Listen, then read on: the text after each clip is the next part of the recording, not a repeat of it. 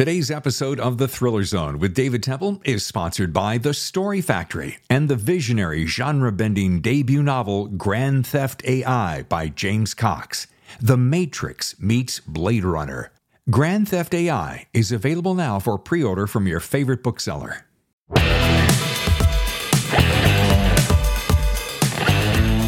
Hello and welcome to The Thriller Zone. I am your host, David Temple. We're in our fourth season and pretty darned excited about it. On today's show, Grady Hendrix has written a book called How to Sell a Haunted House. I told you that 2023 was going to be a little bit different, didn't I? Yeah, and I meant it. So get ready for that. Quick little note there's a little bit of technical issues that we're dealing with. We're in the middle of uh, redesigning this studio, and, and we run into some sound issues here and there, but you know, just deal with us. All right, without any further ado, here's Grady on the Thriller Zone.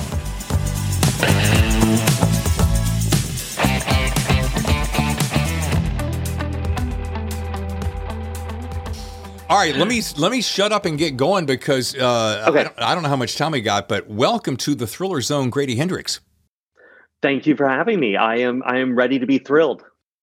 Uh, well, I I feel thrilled everywhere, and just so I know, so I don't step on toes, are we a hard out at thirty minutes, or do we have just a few? No, minutes? no, no. We can we can we can have wiggle room. That's no problem. Okay. Here's why. I by the way, folks, this book is called How to Sell a Haunted House. We're going to deep dive on this thing. It's so much fun. By the way, maybe this oh, is a good. You. Yeah, yeah, yeah. Maybe this is a good place to just start cuz I'm I got I got things to talk about, but you got two of my favorite people who've been on the show on the back of your book. Riley Sager, who is a hell of a talent. Yeah.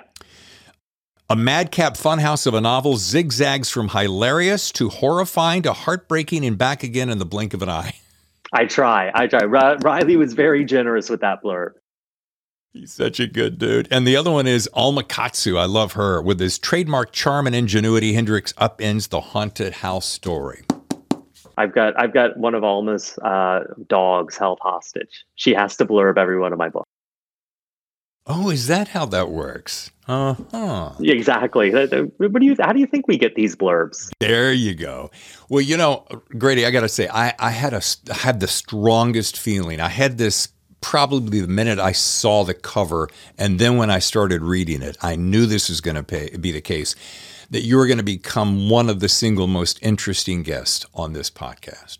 Oh, thank you. I really appreciate that. I, that's a lot to live up to, man.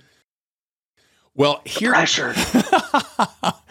I'll go easy on you. But here's the thing: you got a genre that, in my opinion, isn't super easy to uh, pin down. I mean, you're a thriller writer with a horror twist, but with a fantastical twist of dark humor. It's riddled with mystery, sprinkled with a whack the fuck out fairy dust that ends up being thoroughly engaging and often hilarious. So Wow, I appreciate. It. I think I want. I, want to see that section in a bookstore, just with a, a, long title thing that goes on. No, I appreciate it. It's um. I mean, to me, I write horror, you know, and and um. But I really feel like um, most horror has some humor in it. I eh, maybe not so much in books, but in movies, I don't know even a movie as grim as Alien has that great double act with Yaphet Kotto and Harry Dean Stanton that's so funny in the beginning. Yeah. The Blair Witch Project, which we all remember as this grim hike in the woods, has a great opening where they're interviewing the locals. And it's just this funny send up of documentary filmmakers.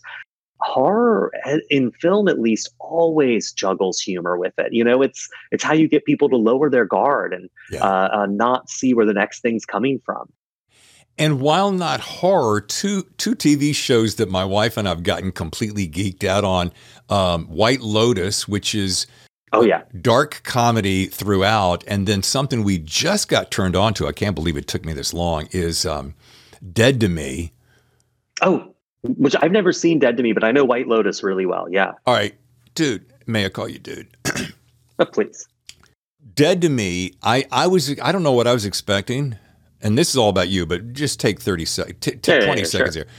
Dead to Me is uh, one of those shows that you're like, oh, this is just going to be a chick flick or something, a murder mystery. And then you get going, and it is so. My wife and I, we try not to binge too much. I think we went through the entire first season in about two nights. And we're now, oh, wow. The, yeah, in the second season. It's just, it's, but it, it brings me back to you because the point you make is there is this humor even in death. Not that death is funny, but if you don't hmm. see some, it can be. Yeah, yeah, and if you don't see some of the the humorous underbelly of it, you you're you're not seeing the whole picture, are you? No, and you know it's funny. There's a picture uh, someone took, and it's uh, one of my favorite pictures. It's my grandmother and my mom and two of my sisters and me, and we are busting a gut laughing. And it's one of those last. Someone just caught that moment, and I think it was my wife who asked, "Oh, what were y'all doing?" I was like, "Oh, we're at my grandfather's funeral." Um, but you know, death is is ridiculous. I mean, it's it's just part of life, and I think that you know, I was just at a, a funeral, gosh, two days ago, and um, it was an ashes scattering ceremony and it was a really windy day. And so figuring out the logistics of what to do. And ultimately, the person scattering the ashes had to kneel down and sort of put them out in a little pile very, very close to the ground. Um, and I was just talking to someone else on a podcast where they were saying that they'd been at a one where the wind shifted as the ashes are being scattered and it blew back on the uh, person. I mean, you know, I wish life was one genre. I wish it could be serious when serious things are happening and lighthearted when funny stuff is happening, but that's not the way it works. Um, you are going to have the most romantic night with your partner ever right before you get the phone call that your father has died. Yeah. You are going to be walking up to give a eulogy when you trip over the steps going up to the the pulpit and bust your ass in the middle of the floor. Um, you know, it's just this stuff all sits next to each other. Yeah, that's so good and so true. And if you can't laugh at life, um, this is one of the reasons. Now, this is going to sound kind of wackadoo, but I'm kind of good for that. Oh, please. Yeah. Well when I was reading your book, I was thinking, you know, I was imagining, uh, and this is all complimentary because these guys are my heroes. It was like if Stephen King and David Sedaris had a child, if David could actually bear a child, it would be Grady Hendrix. That's the way. I like that in that couple, you've determined that David Sedaris would be the one with the womb. You know, like I appreciate that. Um, I, I, really thank you. I really, I really I appreciate that that a lot. I mean, Stephen King is one of those writers who's almost inevitable at this point. Like we all, I think most people who really respond to him, you discover him when you're 12 or 13 because that's that's and he gets his hooks in and you just read him for the rest of your life and i stopped reading him for a long time uh, starting with Tommyknockers because i think i had the reaction a lot of people to, oh Tommyknockers is not what i want it to be I didn't read Stephen King again until many years later, and I reread everything he wrote in order, and um, I was really blown away. I mean, you know, nothing against John Grisham, but John Grisham writes legal thrillers. Nothing against Tom Clancy, but Tom Clancy writes, you know, uh, military thrillers. King, man, he writes whatever he feels like next, you know, and he will just go where it takes him. Um, and Sedaris, I really like. Um, I've always loved his writing, but I also his he. I've talked to a lot of bookstores and libraries that have had him as a guest, and they say, you know, his signing lines will go on for six hours, seven hours, because he talks to everyone. He'll just have a full on conversation. And I really, really admire that. It would be so easy to treat a signing line like a conveyor belt, but you know, you're going to do it a couple of hundred times that night, but the person in front of you gets one shot and they want they want to connect with you. They want a moment to talk and you know and just feel seen as a person and and you know and so I really appreciate that he takes the time to do that because I think that's really meaningful. I love hearing you say that because I agree with you. It you know, we we often think that we have to run through something because it's expected of us. However, right. to your point, this guy or gal has read your book or all of your books, and and the, the moment is like, man, I get to meet Grady. Uh, you can call it rock star status. You can call it whatever you want. It, it, maybe they just say, you know, he seems like a nice guy. I'd like to meet him. You know, but that's yeah. their moment. Well, also, I mean, yeah, and I get stuff from people. I can't tell you how many details from people's lives. And I tell them I'm going to steal that for a book, and I do. I mean, you know, I I was just doing a book event in Raleigh, and um, I asked someone, you know, oh, have you ever lived in a haunted house? And she's like, well, kind of. I don't know. And she wound up telling me this story about her brother would always be telling about the animal people in their backyard when they were growing up. And I was like, well, come on, what kind of animals? She's like, well, and ultimately it turned out that they were what her brother called bunny men. And they were men who had the heads of rabbits. And they would come and stand in the backyard and like just watch as window. I was like, that's great. I was like, I'm stealing that. So yeah, it's uh it's uh I'm a, I'm a, I'm, I'm a What uh what is the Jake Gyllenhaal movie where he didn't he? oh, Donnie Darko. Thank yeah. you. yeah. Great. Anytime you can take a rabbit and make it horrifying, I'm in. Oh yeah. Yeah. Well, I mean, have you ever uh, seen the movie of Watership Down, the Richard Adams Rabbit book? That movie is one. It's animated from the '70s, and a lot of kids saw it because it was animated I mean, it is some brutal rabbit combat, rabbits dying, rabbits eating each other. I raised rabbits when I was a kid, and um, they will, that'll teach you a lot about life and death. All right, I got to share this one thing. I'm I'm say, I I completely forgotten about this until you said at your book signing you're talking to somebody who had a haunted house. My sister-in-law Kara and her husband Danny live in a house in Miami there is a current ghost living in the house. And the first time I heard this, I'm like, yeah, oh, yeah, yeah, whatever. But it is, I think it's their grandparents' mother. That's my my hunch. But mm-hmm. they walk. There's a landing right above their living room, and they walk back and forth during the night. And you think, oh, it's just the house relaxing. No, it's not because then they bump into them on the way down the steps at night. Oh, like do they see them or they just bump into they something just that's there? feel them and hear them, but they never wow. see them. And I go, That's it. Have you have you heard it? No, but I I want to go next time we're down there visiting family. Yeah. like Tammy, let's go spend the night in the living room and just watch. yeah. That sounds amazing, dude. Yeah. Hey, by the way, let's think about this because you're from South Carolina, right? Yeah, that's where I am right now. I'm in the middle of book tour. So yeah. Okay, uh, I'm going to guess Charleston or the area. Absolutely, Charleston. Is okay. there another place in this state? Not really. Um, well, I, am uh, from Charlotte area, so uh, born in Winston Salem from the Charlotte area. Oh yeah, so, sure. Okay, sorry. So how did a South Carolina boy get into the Big Apple? Because you're living in New York, but you're just touring right now. Right. So I uh, went to college at a place called Bennington in Bennington, Vermont. And um, I went there because it had a great arts program. I was really into theater. They had a theater building that didn't have locks. It just was open 24 hours. So if you wanted to go in and do work at the three in the morning, go ahead. Um, and it was pass fail. There were no grades, and it, 460 students on a mountain in Vermont. What could go wrong? and I went there. It was not my place. It just it was a little bit more. You know, you got 460 very artistically inclined kids trapped on a mountain in Vermont in the middle of winter. It's not pretty.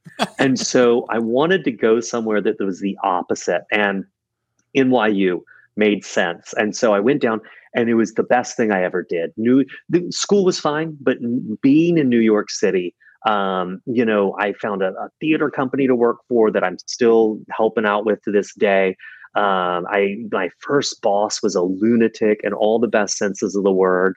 Um, it was just amazing, and and I've just never left. I lived in Hong Kong for a little while, my wife and I, and we lived in LA briefly, but New York's one of those places that you get addicted to. Oh, and oh, yeah. you know, when I come down to Charleston, I'm always like, um, "Oh, I love it here. It's so nice." And then I'm like, "What do you mean there's no restaurant open after 10 p.m. What do you mean I can't get a bagel at one in the morning? What, what are you talking about? Yeah. Um, where's the subway? So yeah, it's easy to get addicted to New York. Yeah. Having having lived there twice, it is you get real hooked on instant everything. Yeah. Yeah. And also I really love um, you know, I went to New York because A for school, but B I wanted to be somewhere where a bunch of different people who weren't like me, I rubbed up against them every day and I had to put up with their bullshit because they had to put up with mine. And I find that there is this this understanding in New York like I'm a you know what, you're standing on the corner screaming at the top of your lungs at 2 in the morning at someone who isn't there. That's cool, man, because I'm to have a I'm going to have the worst day of my life in public too at some point and you'll just ignore me when I do it. you got such a good, healthy outlook on life. I like that. um, now, here's something you mentioned at the top of the show that I wanted to come back to because, uh, uh like this podcast, you got your own podcast. You're talking about recording at four yes. o'clock in the morning, and um, I drilled down on your show. I want to make sure I've got the same one. Super scary haunted homeschool. Yes, the one with the stupidly long title. Yes, that's okay. As you know, I love long titles. Um, now, let's see. The last time, it, if I'm seeing it right, was recorded a couple of years ago. So that is yeah. So yeah. So I was going to say. So this is something that when I say this to people who do podcasts, they roll their eyes and say, "Really?" I was like, I did. I started doing it during the pandemic, and I didn't. It's a lot of work, man. Oh yeah. Uh, so I've actually hooked up with two guys who are doing the audio engineering and the producing on it. And we've spent the last little while re-engineering all those early shows. And then we're we've just recorded the next three. We have the fourth one with the vocals, and those are being edited right now. We've got vocals recorded on a fourth, and we've got two more after that scripted. So it's going to be back in full swing probably in the next couple of weeks. That is, but it's hard. It is rough. Thank you. Thank you. I mean, um, I think that people think because they see kids, kids, adults on YouTube, hey, get yourself a microphone, come over here, sit on my couch, open a beer, let's talk. And I'm like, yeah, you can do that. But it to really make the thing snap and sizzle, and I'm on, let's see, your episode uh, 116. So we right been at it for a year and a half. I mean, to do it uh, at this level every single day, uh, a lot of people don't realize it. So kudos to you and me. Yeah, I mean, kudos to you, sir. Wait, well, also, you know, throw my deadline, shoulder out trying to pat. Exactly, got to limber up before you pat yourself on the back. But also, you know, deadlines are intense, um, and once you impose one on yourself, it's a real discipline, you know. And I think like with that podcast discipline, it's really um, it's a lot to take on and it's a lot to stay on top of. It takes a certain kind of commitment to again to do it right, do it well, and, and the consistency factor, Grady. You're absolutely right. I mean, it's well, like writing. I mean, look at you. You're probably, yeah. I know that you got a work ethic. You can't put out the volume of work that you do and not have a solid work ethic because you know it takes time to put your ass in the chair and your fingers on the keyboard, right? Yeah, it is, and and you know I keep a really regular schedule when I can. Uh, being on book tour really throws that into disarray, which makes me very uncomfortable. Um, but it's also, you know, I don't know what your setup's like, but one thing that really helps is I have an editor. You know, I I have always had an editor. I like working. I come from journalism, so I like working with an editor, and I've got people around me who sort of keep me honest and and on top of stuff, and that's so useful because working on your own, that is one of the hardest things out there. Well, not to toot the horn, or as my mom used to say, he who tooteth not his horn, get his horn not tooteth. It's true. But uh, yeah, I write it, produce it, cut it, score it, everything. But and that's hard because it's it's you know having that other set of eyes, having someone who's just like, hey, where's that draft? you said you told me you'd have it next week. yeah. You know, that kind of thing is really, really useful. Yeah. I want to make sure I do not want this to scoot away because uh, so many of my okay, sure. so many of my listeners, Grady, are up and coming writers. They they they love reading, but they're really obsessed with writing and getting to know the machine. Now I see your novella. You're a big novella guy. We're going to break this down. You wrote one called Bad Astronauts, as in badass Astronauts, which I love, available in print, ebook, audiobook, and has been optioned for TV. Yes. So, question one is everything you're touching, I, am being a little tongue in cheek, is, is everything getting option for TV? Question one. Insert answer yes. here. Uh, mostly, yes. yeah, I mostly yes. Um, I I am a professional. Uh, you would think, um, but yeah. and one of the things where I'm really lucky is I didn't have any representation for my first four plus books. I had no agent. I had nothing, and um, and that was I, I didn't have the juice to get an agent who would do anything for me. And I really a guy uh, a, a guy uh, out in LA was like, uh, okay, I'm going to introduce you to a couple of people and you know and now i have kind of a team and they're the ones who do all that heavy lifting. Like i've got an agent and a manager and a lawyer and all that stuff but they get that stuff optioned and it is it is i don't know how they do it because that world is is a shark tank. It is a shark tank and because you seem like such a cool guy and you're giving me so much of your time and i'm so deeply appreciative i'm going to keep drilling on this because let's go. yeah you seem like a straight shooter do you feel that novellas? Because I'm a lot of my friends and or uh, acquaintances who come on the show now are writing novellas, and I remember when I was starting out mm-hmm. writing about ten years ago. Oh, you can't write a novella; nobody's going to pay any attention to you. It's got to be at least you know 60, 70, 90, 100,000. So, do you think that novellas? It's perfectly cool to roll with a novella. Yes, I think that there's still some habitual pushback on it in publishing just because we do that for so long. You know, it was novella. go go drown that in the tub.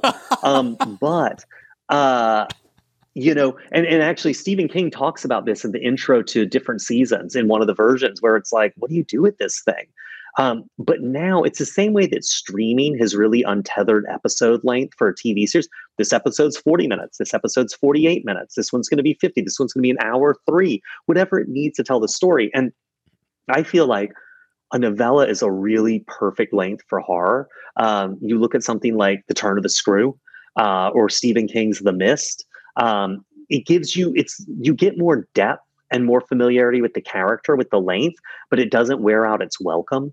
And so, you know, these sharp concepts that maybe wouldn't make it to novel, like the mist would just be, and then there were more monsters. And after that, there were more monsters. The novella really keeps that fresh. And so I think it's a great length. And now with um, ebooks and Kindle and things like that, there's a hunger for novellas out there. And I think agents and editors are a little wary of them still because, you know, for years, wolves ate man. So when we first domesticated them and turned them into dogs, we were still a little nervous. um, and I think that's the case with novellas. that's hilarious. Well, I I I want to make sure that that people hear that because I have this philosophy that if you only start at this point, get off your ass and write something, you're ahead of the crowd. Mm. Oh yeah. Because so many people will go, well, geez, 90,000 words is so hard. Well, sure, it's hard, but if it was easy, everybody would be doing it. But then I read so many guys have been on this show that I've read their novellas, and I'm like, just to your point, man, that's all I wanted. If you if you did any more, I could almost subconsciously feel you stacking lots of words just to stretch it out. Mm-hmm. Yeah, 100%. And, you know, one of the things I think I did this certainly when I was when I first started writing. You worry about what you're writing. Am I writing a short story, a novella? What am I doing here?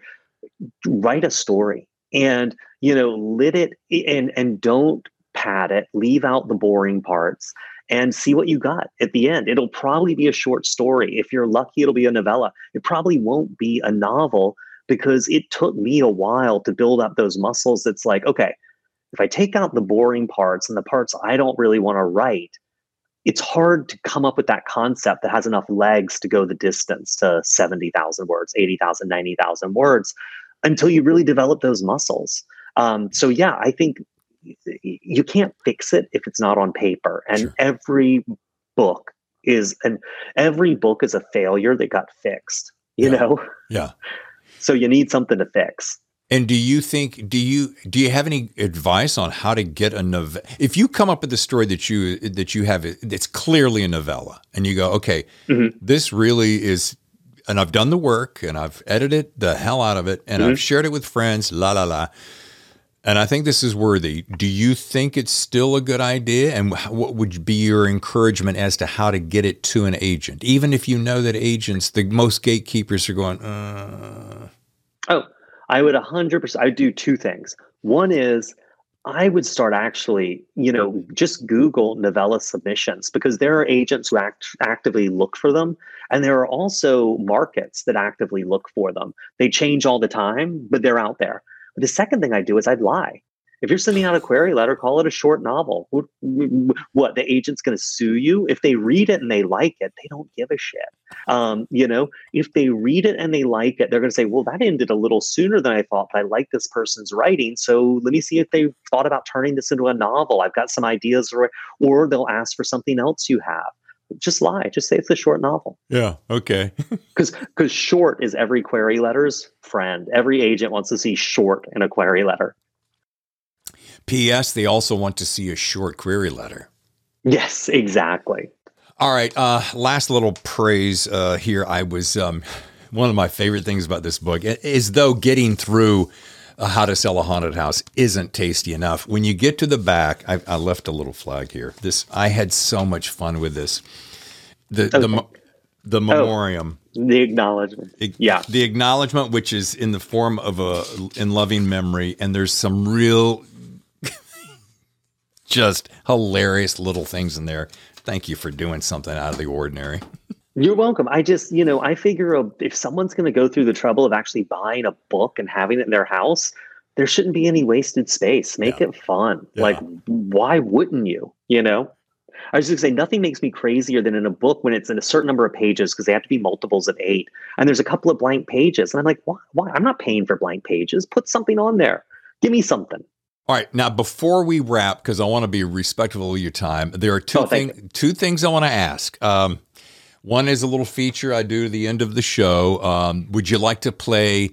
Uh, it, we usually call it rapid fire questions, but on today's show, since it's you, Grady, I'm going to call it super scary, rapid fire, hotter than hell questions. I want to play super scary, hotter, hotter than hell, rapid fire questions. hell questions. I yes. Think. And before we do that, I want to ask you one question. And you, you just kind of did it, but I, I, was speaking specifically to novellas. And now that now that I've met you, and we haven't even begun to touch on all your other books, which are uh, a plenty and hilarious and scary, and you've got to read about it uh, more on his website. Is this what is that best piece of advice to especially my aspiring writers? How to make uh, make it a business in this business? Okay, so this is a piece of advice everyone gets. And I got it early on and I thought, screw you. It's write what you know. And I was like, oh, yeah. So if I want to write a science fiction novel, I guess I can't because I've never been in space. And I was so pushed back on it so hard. And the more I've written, the more I realized that the only thing I've got is me and cannibalizing my life and finding those details and working them in the books that's what people respond to. I did a book called my best friend's exorcism and my first draft was terrible. My i thought it was great. My wife was like this is some hot garbage. This is recycled john hughes material. And it was set in the 80s when i went into high school and set in high school and i really went through my old diaries and letters and really tried to put that stuff into the book. And that's the stuff people responded to and i've learned that the more stuff I share from my life in the books, that's other people's lives. And the more I'm uncomfortable with what I'm sharing and the more embarrassing it seems to me, the more people respond to it. Not because people like humiliation, but because we all do the same stuff. We're all embarrassed. We have this stuff, you know? And so learning to do that was really really what changed my writing career and really realizing that like i am an, a self cannibalizer um, you know that really and i know that piece of advice is so hackneyed and so worn but it took me forever to wrap my head around it and realize that that's the only thing that made me different from other writers it may be worn to use your phrase. However, I think it's one of the best pieces of advice, especially the way you gave it. And that's oh, thank you. Yeah, because here's why. We're all putting on our pants the same way. We're all suffering the same embarrassments the same way. But when you can dig in, and I'm so glad you said this today because I was up this morning at five o'clock writing, a, uh, working on a on a nonfiction book, and I was like, "Oh, do I share that?" And and what you just said is exactly something that was rolling through my head around uh, a little after five this morning. It was like, "Be real, dude." You got nothing yeah. to lose. We think we got something to lose. Well, Grady might not like this. He might not respect this about me. He may find me uh, less than. Who gives a shit? We got nothing yeah. to lose. No, exactly. I mean, you know, uh, it's funny. One of the things I always see, because some people say, like, oh, my life's just really boring. But you know what? We all have sex mostly. And you know, one thing I see a lot in romance itself, I'm not saying there's no people who write good sex scenes, but a lot of times writers fall back on cliches. And it's almost the equivalent of the movie where it fades slowly to black or something. I'm like, dude, I've had some of the most embarrassing, ridiculous, funny, best moments of my life have been during sex. I want to see that on a page. And we've all had those moments that mortify us or make every, you know, you start laughing or they're awesome put that on the page. Anyone can do it but no one does. There's there's an opening. There you go. Write what you know in the way that you know it. All right. I forgot to mention this early, and I got to say this because you, you just said something that triggered me. So, check out these titles, folks. My Best Friend's Exorcism, We Sold Our Souls, The Final Girl Support Group, and my favorite, The Southern Book Club's Guide to Slaying Vampires the, the book with the ridiculously long title. Thank you. but you want to stand out in the marketplace. However, you also wrote two great nonfiction books that also won some uh, handsome little awards. One is Paperbacks from Hell, and my second favorite, again because it's a tasty title, These Fists Break Bricks How Kung Fu Movies Swept America and Changed the World. Oh, yeah that's uh, I am a long time, uh, especially Hong Kong movie fan, and so getting a chance with Chris Poggiali, who wrote it with me, to actually write about these movies and dig into the history, man, it was so humbling. It was an amazing experience. Oh, okay, all right. So this is the sound that says it's time to play rapid fire, super scary, hotter than hell questions. Number one, paper and pen or keyboard when writing keyboard when writing, but if something's getting me trouble, I go to paper and pen. Got it. At home when writing, house, coat, and scuffs are all dressed up. I put on a suit and go to my office every day. When trying to sell a haunted house, is it better to bake cookies so the aroma will warm the cockles of the hearts of potential buyers, or display gallons of fake blood on the walls of master bedrooms with hopes they'll buy the whole getup? You know, I feel like most people would lean towards baked cookies, but I'm going to gallons of blood because there are people out there who want a haunted house badly and will pay any price. Oh, I love it. And lastly, a two part question. If you were to turn Haunted House into a Broadway play, question one, would you direct? And question two, who would play Louise and who would play Mark? A Broadway play? Okay, so I think that I would have to say um, uh, I would not want to direct, but um, I would definitely want to write the the book and maybe even the lyrics and to play Louise and Mark. So Hollywood always works well on Broadway, and I know that he is a frustrated musical theater star. Jason Segel from uh, How I Met Your Mother would be uh, Mark. Yeah, and I really feel like Louise.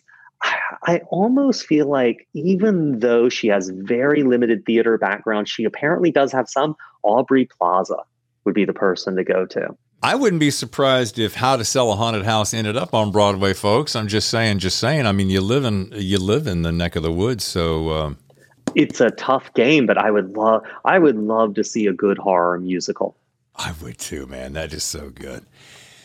Well, folks, to learn more, visit GradyHendrix.com and follow him on Twitter as I do at Grady underscore Hendrix. Grady, dude, thank you so much for this time. Appreciate- oh, man, Thank you for having me. I really appreciate it. It's nice hanging out with fellow Southern uh, friends. They said, naysayers, be on your way. I'm doing it my way or the highway, and you just follow your dream. And like you said, be yourself. I love that piece of advice. Thanks, man. It's uh, you know, it's I'm really glad this worked out because this is the only thing I know how to do. and I'm too old to go to law school. Nicely done. How much fun was that? Grady Hendrix. What a fun book.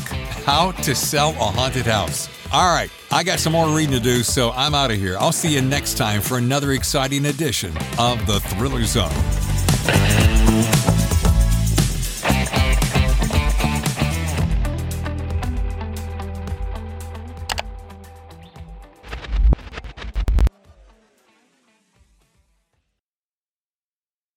The Thriller Zone has been presented by The Story Factory and the visionary genre bending debut novel Grand Theft AI by James Cox. The Matrix meets Blade Runner. Grand Theft AI is available now for pre order from your favorite bookseller.